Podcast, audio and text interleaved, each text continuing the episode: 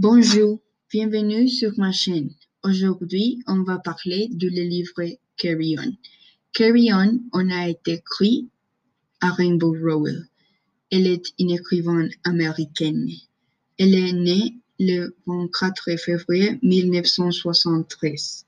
Sa carrière commençait en 2011 avec le roman Attachments, que lui permettrait d'entrer à la liste best-sellers avec le New York Times.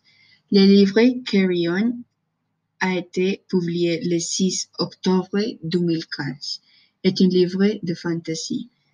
Ce roman raconte l'histoire de Simon Snow, un magicien très puissant et son objectif c'est tuer une bête trop mal. Elle s'appelle Umdum. Mon personnage préféré est Bass. Il est un vampire un peu incohérent et j'aime ses personnalités indescriptibles.